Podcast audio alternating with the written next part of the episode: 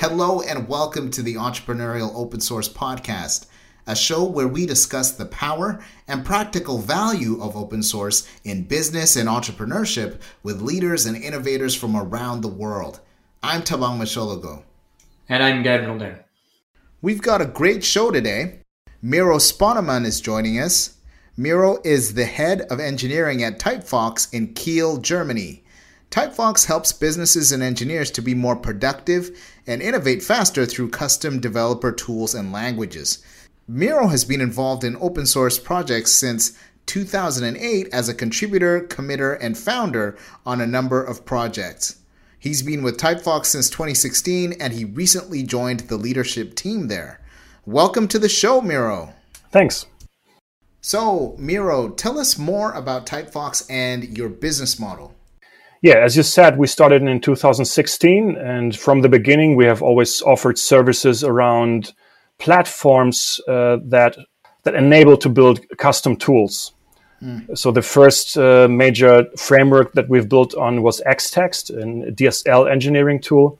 Right. Uh, but then later uh, others came, uh, like we started uh, Eclipse Theia and Eclipse Sprotty and more.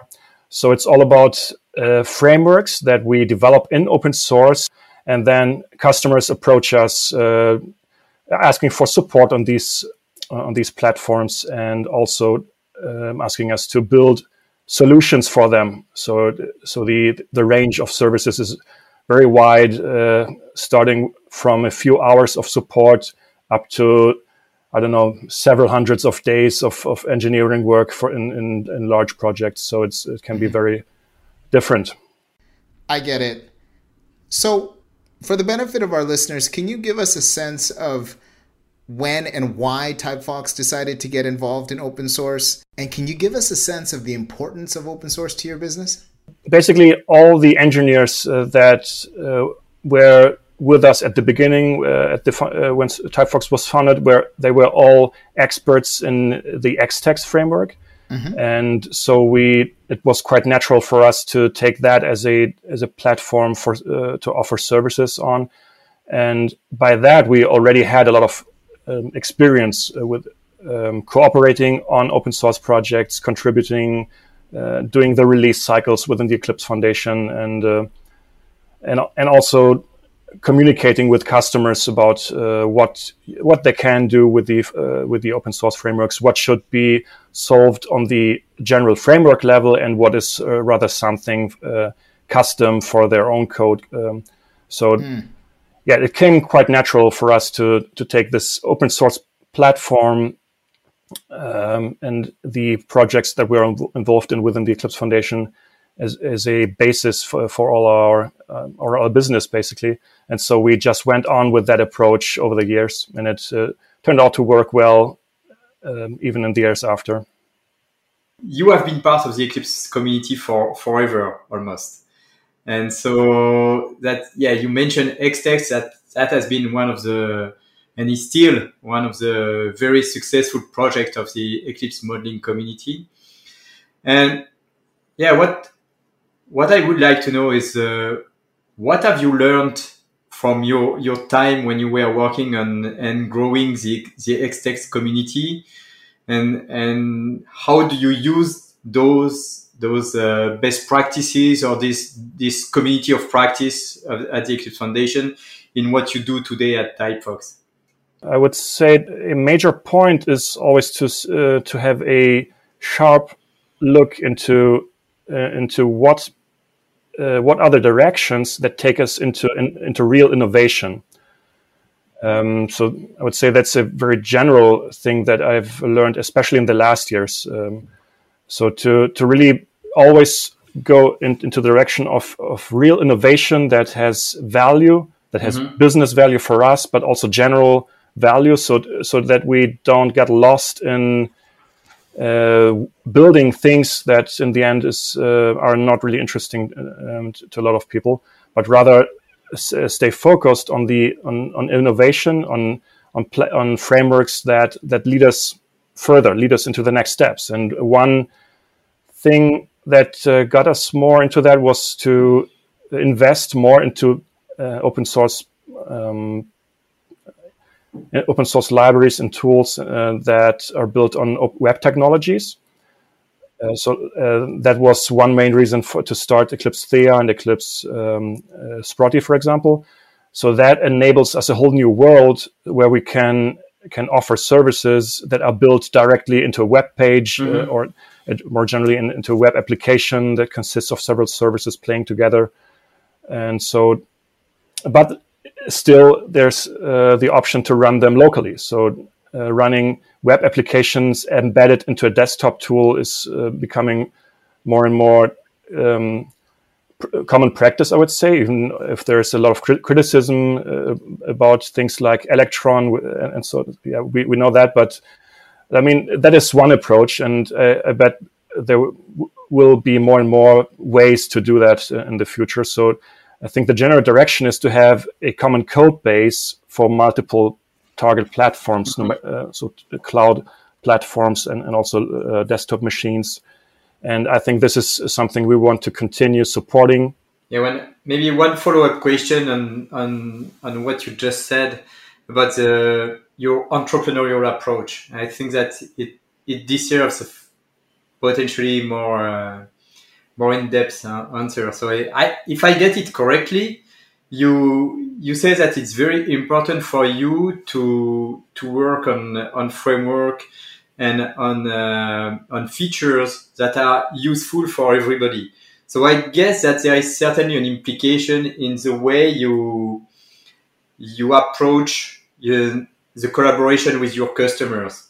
Like uh, there, there must be certainly some I guess some customers come to you and say, well, I want exactly this feature to work like that. And I guess that must be at some point some fight to stay more generic and more, uh, yeah, for the general purpose uh, of all the Theia, Theia users, for example.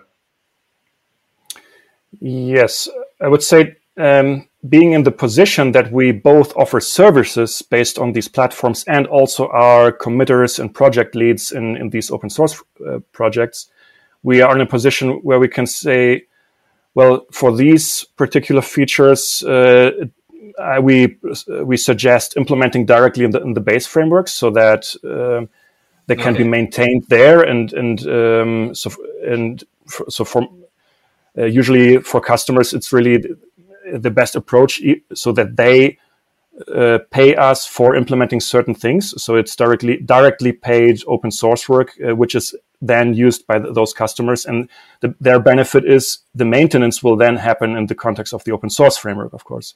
Mm-hmm. And so they don't have to to rebase some internally and developed feature on on the on newer versions of the open source framework. But in other cases, uh, we r- would rather say uh, well, the open source framework has some APIs and uh, interfaces you can uh, you can attach to, and then we can work together on uh, on using these these um, extension points to build your solution on them, or maybe even if, if it's something that uh, doesn't really fit at all, well, we can say uh, let's discuss alternative solutions or um, um yeah, or at least tell them how uh, uh, so what what kind of effort we would we would see in building things that are in a way that are not not meant to be like that or so but we can be very flexible about that you know? So of course uh, there are some who so many customers do not have this a good overview of uh, what the open source uh, frameworks can do. And partly that is also because uh, the they are conceptually quite complex, like Xtext, mm-hmm. DSL engineering. That's a uh, just conceptually, it's it's a hard thing, uh, no matter how it, how the implementation looks like. So, so in some cases, we really, really need to uh, to understand what is the problem they want to solve, and then we see, okay, this is the solution you came you approached us with, but uh, actually, I think this other solution would um, even if, if it doesn't really fit with what, with what you wanted in the beginning, might match better what uh, the long term goal of what you want to solve. So, yeah, it's really about understanding things in depth and being able to um, to provide consulting on a high level, and then if um, also go into the details and implementation work. Now, Miro, does open source come up in your conversations with potential customers? And if so, how? Is it something that helps? Is it beneficial to be actively engaged in open source? Yes, certainly. Um, I think uh, having several uh, people of, uh, from our company engaged in open source work has certainly helped uh, build up a reputation for our whole team and, and for our company.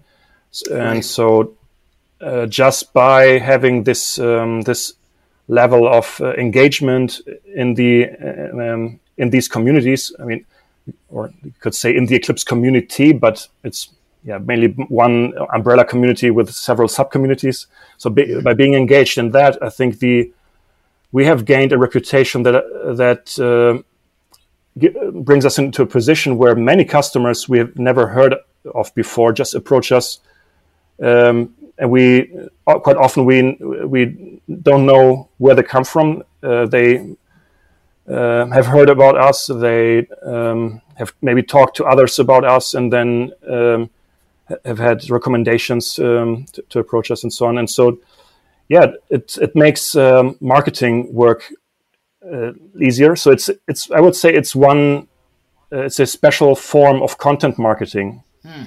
You know, so, so um, investing in in good content in the open source world um, is like um, connecting these uh, these high quality content with our name, hmm. and th- um, that uh, that has already brought us a lot of excellent business.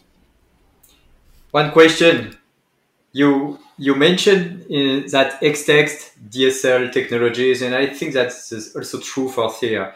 You you mentioned uh, uh, Xtext as uh, something that is not easy to understand, and also you mentioned that in, in you you use this concept of uh, extension points. So I I like the idea that extension points is also your uh, provides you some some degrees of freedom from about how to do your business. And the question is that it's it's both very I would say complex computer science topics, DSL engineering and good uh, IT architecture. So how do you recruit people to join your team? How do you find them? Do, do you find them or do they find you? I think mostly they find us actually. So, um, and that is another positive aspect of the open source work. That is, well, we have a job offering on our web page, um, but, uh, but just by having a job offering on our web page, we have seen quite a, uh, excellent engineers uh, approaching us just because they have connected our uh, Typefox with the uh, with these open source technologies, and uh, so in, in that way, we have reached engineers who were highly motivated to get into this kind of development, to get into this open source engagement. And this is actually one of the keys for us to build a team that is capable to do these things. I think it's a lot about uh, the the motivation and to uh, and a lot about excitement of uh, being uh, building innovation, building ex- uh, new new things just one short question: Do you have a co-located team, or you have a remote team with uh, yeah your your best contributors everywhere in the world? We started uh, with a team in an office in Kiel, so that was yeah. uh, the the beginning, and but quite soon extended the team with others uh, uh, who were located um, in other places in Germany, and so the there was a kind of remote culture already starting to evolve um, from the first year. So okay, and um, yeah, I think since last year this uh, has uh, changed a lot more, of course, and and um, another aspect to that is that uh, the, the product product Gitpod has evolved out of Typefox. So now it's it has been separated into a, di- a different company. Mm-hmm. Um, but uh, the uh, the work on that product also demanded a, better coordination of remote work uh, because it's a being a product and an online service, uh, it has a different a different way of um, it's a different business model, a different way of, of working together and cooperating. And so I think we have also learned a lot from that. And so now they are going their own way, kind of, and, and we, um, but uh, still, I think it um, the work on Gitpod has left uh, definitely left a lot of impact within Typefox and, and the way we work. And so, yeah, th- and the, on the other hand, we are still in, the, in a process of um, improving remote culture, remote uh, working ways, trying new tools. Looking for, for a good remote culture is definitely in, in our uh, in our uh, one of our um, priorities. But on the other hand, we still have the office, and anyone who's uh, nearby uh, can use it, and so we can still meet there and see each other face to face. Now, now, Miro, are there any commonly held misconceptions about operating an open source based business that you'd like to address? And is there any advice that you can share with our listeners about developing and executing an open source based strategy? Um, I'm actually not really aware of misconceptions that we are facing uh, directly with our customers on a regular basis. I mean, of course, there are well known problems with open source projects in general, where I mean, you, you know, this uh, tendency of um, open source maintainers being uh, thrown at with uh, complaints about this not working, that not working. That's a, that's a general aspect of um, open source work, I would say. Um, but there, I would say it's um, it's important for us as a company engaged in this to to just to focus. So we need to know what are the things that are valuable to us um, now in the short term, but also in the longer term, and so on.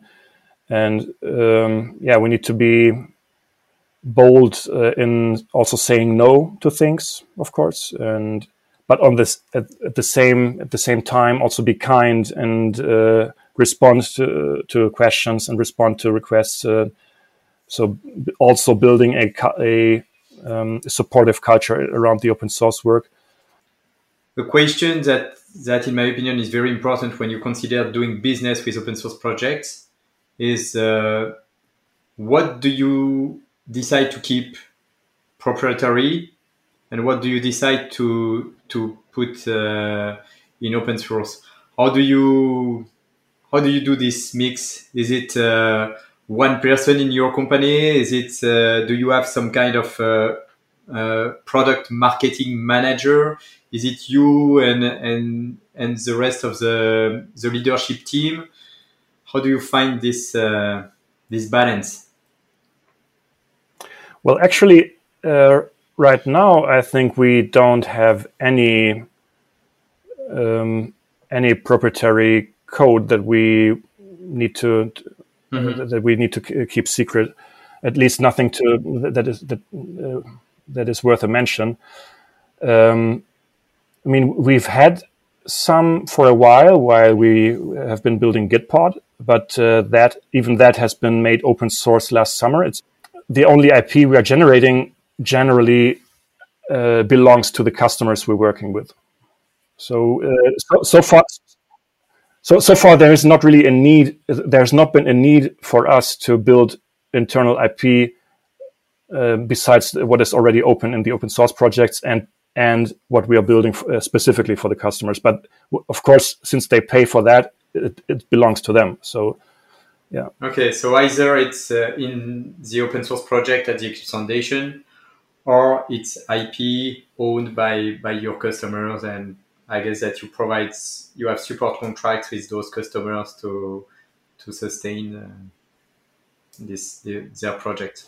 Yeah, I mean, yes, and uh, I mean, of course, if we get um, ex- um, new ideas on building something in a closed source level uh, where it m- would make sense for us to do that, uh, that could be an option. But uh, it's not that we have a general process for for this because it's um, it's it's not in the core of what we're doing. So we so the, our core is really uh, serving customer needs and uh, and supporting the open source projects and and so there, um, there's no own IP mm. involved in that. Right. What words of practical wisdom and advice would you have for a company that's getting started based on your experience?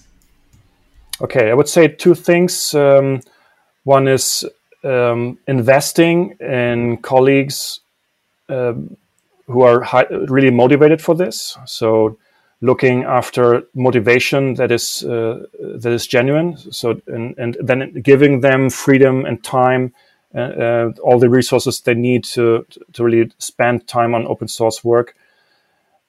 Of course, combined with strategic direction, so uh, selection of projects, selection of, um, of focus, of course. But uh, so, of course, it needs some coordination. But uh, more of all, uh, above all, I think it needs uh, engagement from these colleagues and motivation that comes from within. So I think um, it shouldn't be something that is um, just forced from above, you know.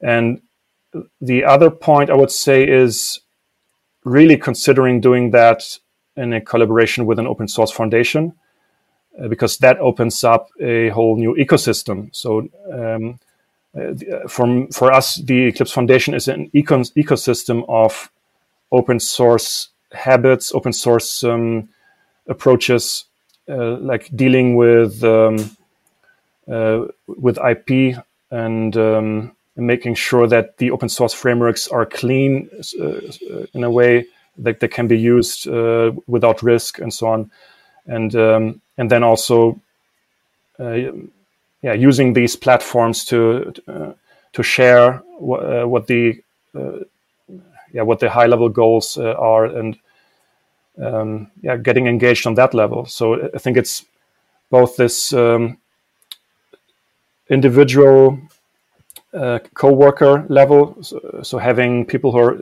really into that and uh, are able and willing to, to do such kind of work, investing to them, and then also on um, yeah getting in touch with uh, with people like you and uh, uh, giving away the code in a way, so, so or at least control about um, about the code, but then also re- getting as a return uh, this ecosystem uh, that uh, that also takes takes over a lot of responsibilities that otherwise you would need to take care of yourself. I mean, there are other approaches, mm-hmm. like I already already mentioned, Microsoft, who are investing a lot in open source. They have several teams uh, building uh, open source software like TypeScript compiler and uh, and VS Code and so on. but it's really controlled by them, so that it means they are the only ones who can make strategic decisions.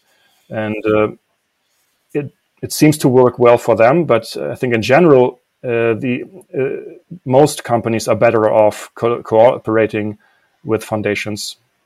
Yes, we certainly hear that a lot from our guests on this show. And of course, there's a growing body of evidence that backs that up. Now, switching gears slightly, uh, but still on the topic of collaboration, I read somewhere that you and your wife are planning on releasing an album of German Christmas songs. Can you tell us more about that? Yeah, sure. Uh, so my wife is a singer, and uh, last year she made a, a, project with a piano player from Hamburg, and uh, so uh, yeah, it's about uh, traditional Christmas songs, German traditional German Christmas songs, but played in a rather light and, and modern way. Everything that is creative is uh, for me is it's like it's a really good thing to do in, in free time. So and yeah, about the the recordings. So they are available on all major platforms: so Spotify, uh, Apple Music, and Amazon, and so on. So just search for uh, Judith or Judith Spönemann. So like my second name, and I think then you should find it. That's wonderful. I'll certainly check that out. On that note, thank you, Miro, for coming on the show. If you want to connect with Miro, you can find him at at Sponemann. That's S P O N E M A N N. And of course, you can visit typefox.io. That's about it for this episode of the Entrepreneurial Open Source Podcast. You can find us online at entrepreneurialopensource.com and at OSS for Biz on Twitter. We'll catch you next time on Spotify, Apple Podcasts, or any other place you listen to podcasts. Thanks for listening.